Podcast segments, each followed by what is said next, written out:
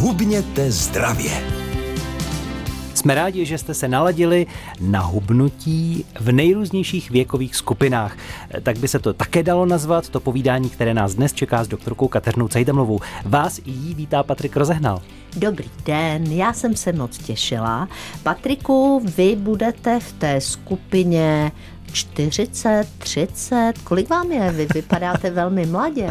No já končím tu 40 a já už možná půjdu pomalu do té kategorie po 50. Ne, ještě budu po 40. Dobrá, takže já budu dneska mluvit za 60 leté. Sice mi je 59 a 60 mi bude až v červenci, ale budu mluvit za 60 Za malou chvíli začínáme.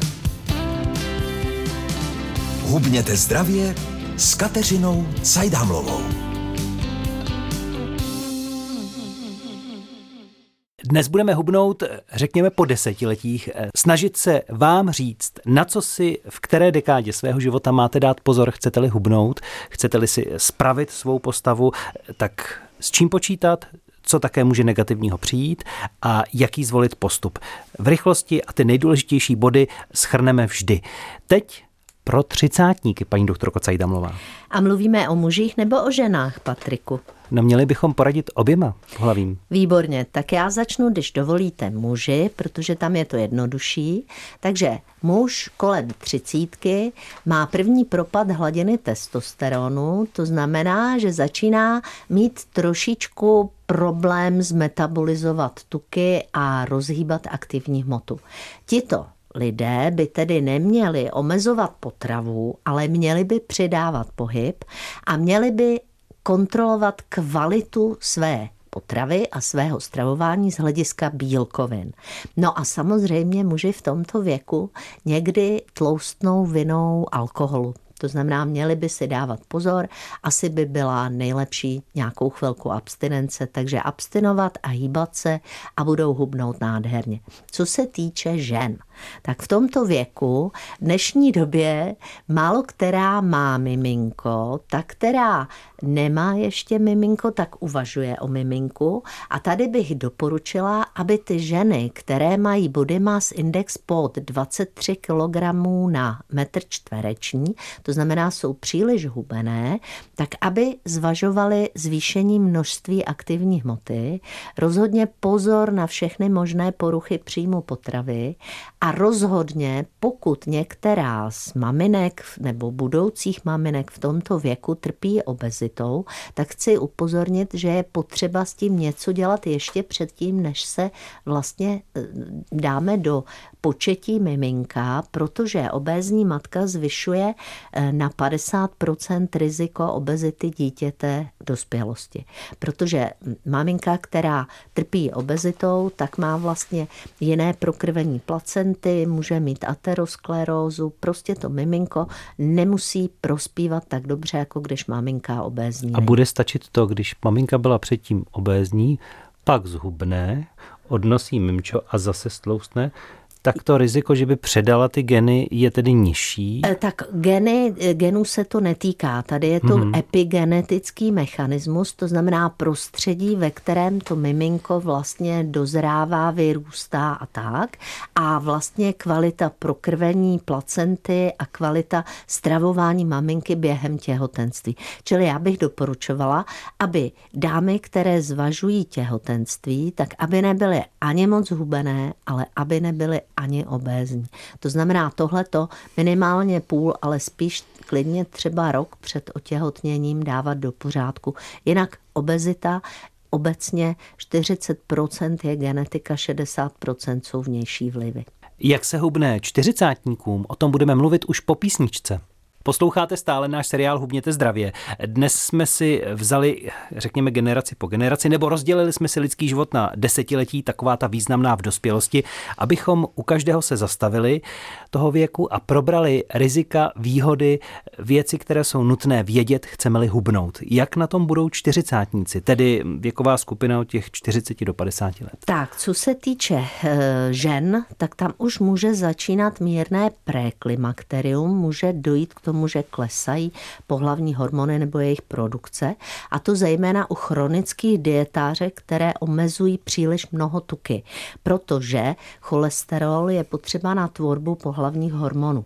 Čili tady bych chtěla doporučit, aby nebyly drastické, velmi nízkotučné diety a rozhodně, aby ženy i muži předtím, než nějakou dietu nasadí, si zkontrolovali svůj zdravotní stav a nasazovali dietní opatření na zdraví. To znamená, když budou v nepořádku jaterní testy, tak jaterní dietu, když budou v nepořádku hladiny třeba cukru, tuku, tak dietu zaměřenou tímto způsobem. Aby to už byla tedy zdravotní dieta v prvním e, sledu a ne pouze redukovat na kila. No a pozor, od 35. roku věku nám začíná všem ubývat kostní hmota.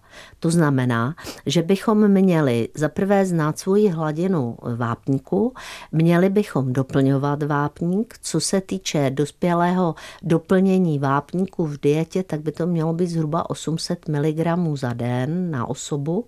A e, tady není rozdíl ženy muži, ale bez toho, že máme dostatek D vitamínu, to znamená, buď chodíme na sluníčko, nebo ho bereme ve formě nějakého dietního doplňku, když moc sluníčka není, tak se vlastně příliš to, ten vápník nedostane do kostí.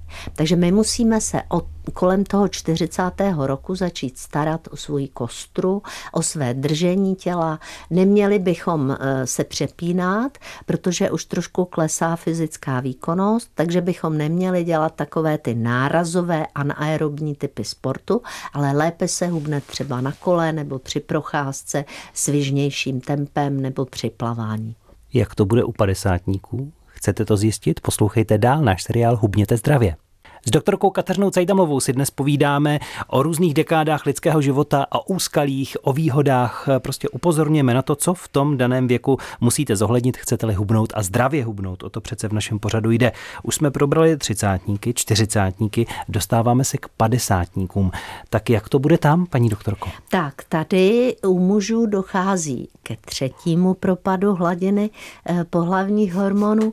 U žen dochází většinou už k úplnému propadu propadu těch hladin, to znamená obě pohlaví, by se měly soustředit jednak na to, aby měli dostatek bílkovin ve stravě, nikoli nadbytek, ale dostatek. Tady bych jenom chtěla upozornit, že nízkosacharidové diety ženám po klimakteriu škodí trošku méně, než nízkosacharidové diety škodily ženám menstruujícím a to proto, že během menstruačního cyklu, jak se mění vylučování hormonů, tak progesteron požaduje navyšování sacharidů. To už vlastně po tom klimakteriu tohleto nehrozí tolik.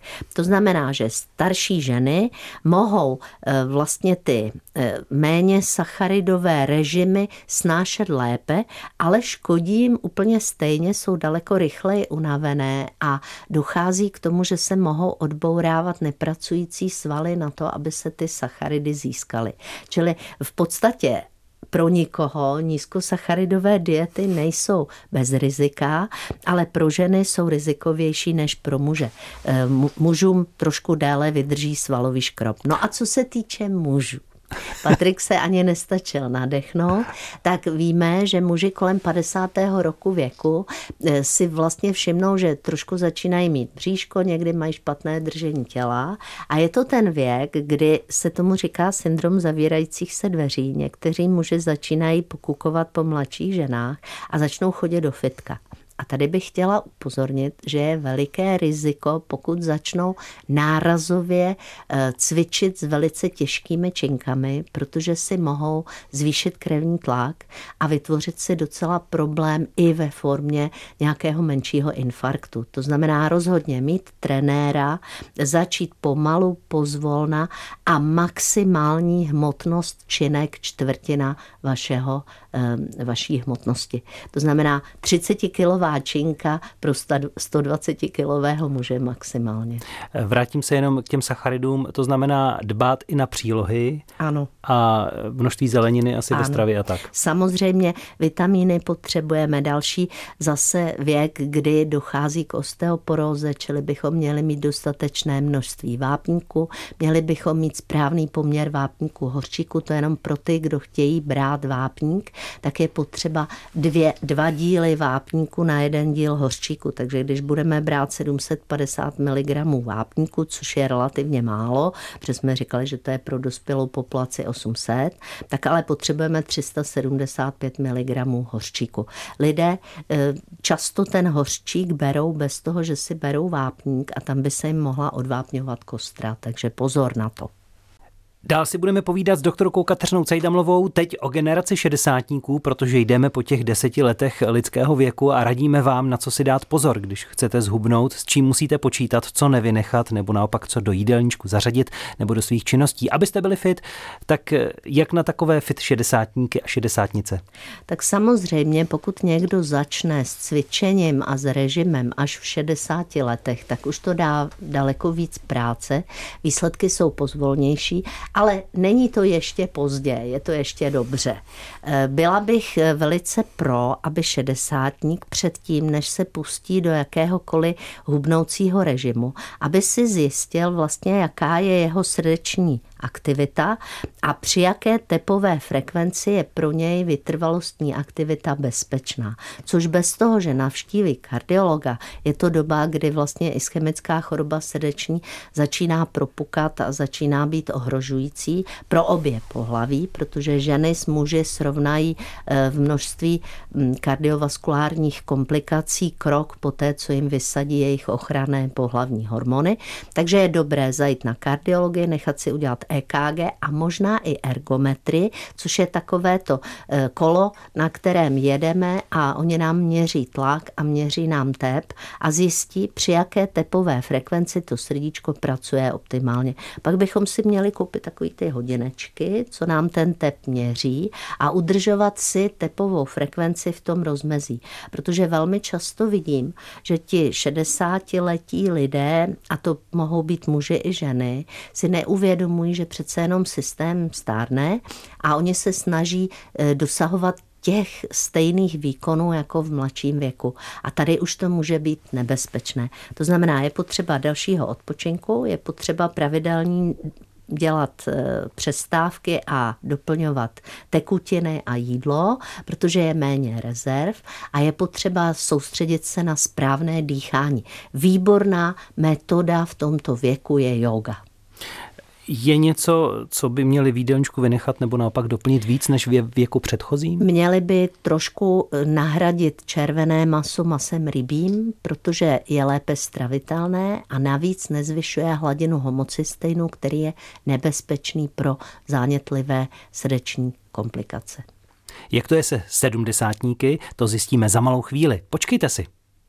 Doktorka Kateřina Cajdamlová je stále s námi ve studiu Českého rozhlasu Region. Je tu i Patrik Rozehnal s otázkou, jak se bude hubnout sedmdesátníkům, jestli to vlastně lze ještě doporučit, eh, jestli to tělo zvládne, je na to připraveno, jak na to je vlastně lidský věk a lidské pokolení připraveno na takové hubnutí nebo úpravu postavy a navrácení se do takové fit polohy.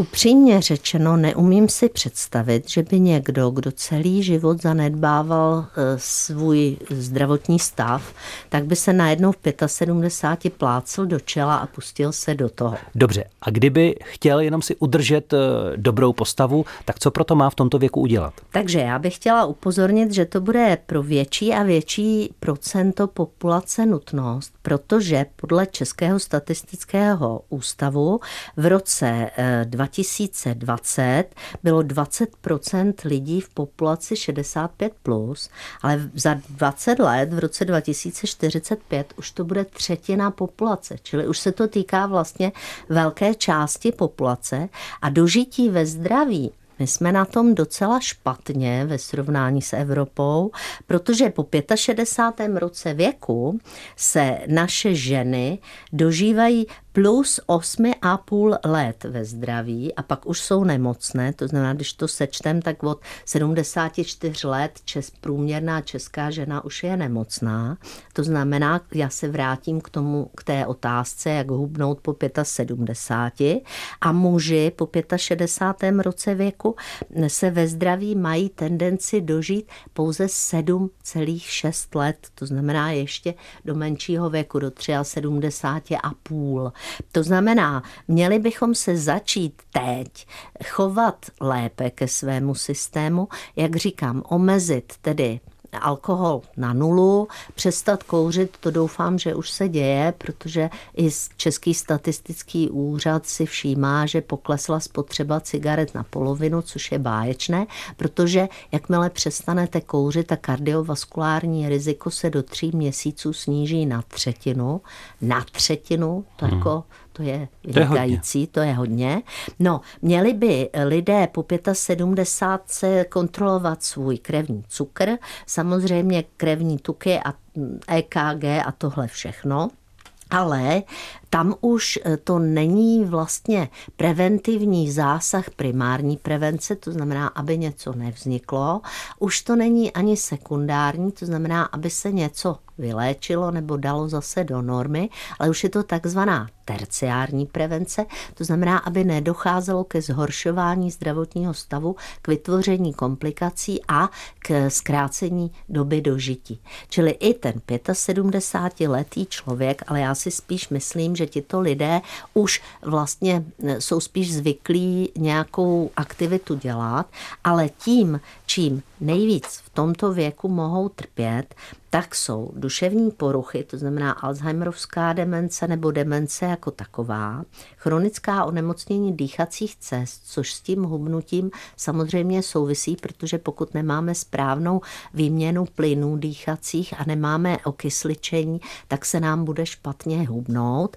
A jsou, a to je šokující zjištění, jsou častými oběťmi násilí a to přímo v rodinách. Takže já bych chtěla upozornit, že pouze 4% obětí násilí v ve věku 70 plus to hlásí a 20% těch lidí ve věku nad 60 let zažilo nějakou formu aspoň psychického násilí. Čili já bych chtěla doporučit, že pokud někdo chce zlepšit svůj zdravotní stav ve věku 70 plus, tak bych doporučila ve skupině buď stejných, anebo lidí, kteří jsou jenom lehce mladší, ale eh, prostě nebýt sám. Protože sám ten člověk je daleko víc ohrožen různými formami násilí, než když se vyskytuje s nějakou skupinou nebo alespoň v páru. S námi sice také nejste nikdy sami, to říkáme vždycky v českém rozhlase, ale bude vždycky lepší, když si najdete někoho po boku fyzicky blízkého a s kým vám bude fajn. Tak moc děkuji paní doktorce za to povídání a schrnutí pro různé věkové skupiny a desetiletí a budu se těšit na další díl. Já taky, nashledanou.